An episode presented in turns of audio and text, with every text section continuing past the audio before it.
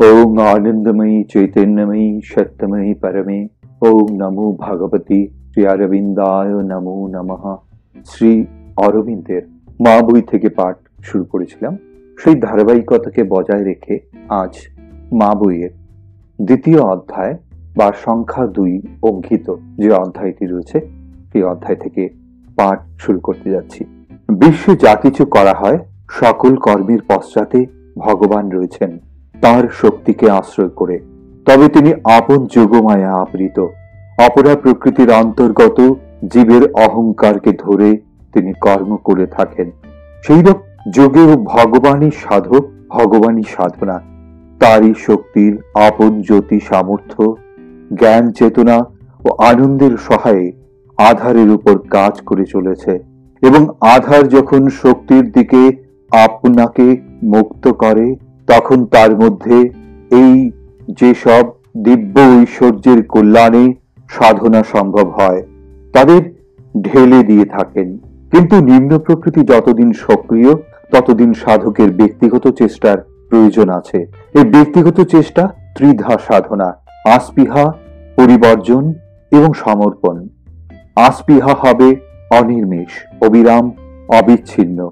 চাই মনের একাগ্র ইচ্ছা হৃদয়ের অন্বেষণা, প্রাণের সম্মতি আর দৈহিক চেতনা ও প্রকৃতিকে উন্মুক্ত ও সহজনম্য করে তোলবার সংকল্প।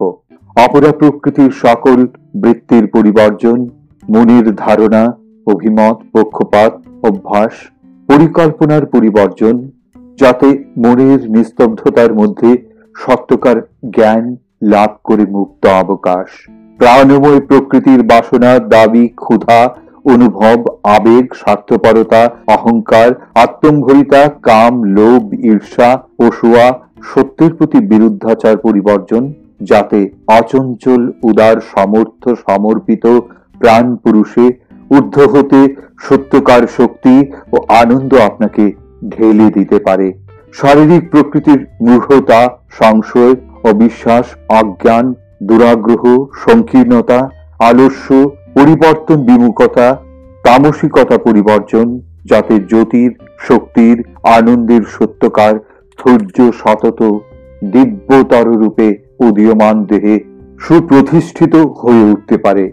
ভগবানের কাছে, ভগবতী শক্তির কাছে আপনাকে সমর্পণ।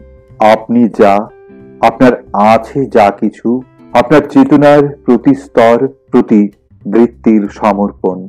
সমর্পণ আত্মনিবেদন যে পরিমাণে বৃদ্ধি পায়, সাধক তত সজ্ঞান হয়ে ওঠে। অনুভব করে যে ভগবতী শক্তি সাধনা করে চলেছেন। তার মধ্যে ক্রমেই আপনাকে সমধিক ঢেলে দিচ্ছেন। তার মধ্যে দিব্য প্রকৃতির মুক্তি ও পূর্ণতা স্থাপন করে চলেছেন। এই সজ্ঞানতার ক্রিয়া যতই তার নিজস্ব চেষ্টার স্থান অধিকার করবে, তার উন্নতিও তত দ্রুত ও সত্য হয়ে উঠবে। কিন্তু সমর্পণ ও নিবেদন যতদিন ঊর্ধ্বপ্রান্ত হতে অধপ্রান্ত পর্যন্ত নির্দোষ সম্পূর্ণ না হয়, ততদিন ব্যক্তিগত প্রয়াসের প্রয়োজন সর্বতভাবে অগ্রাহ্য করতে সে পারে না।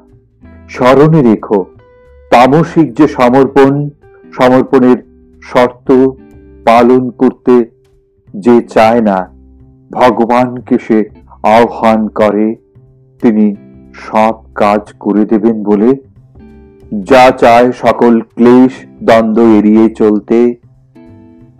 মুক্তির পূর্ণতার দিকে তা নিয়ে যায় না।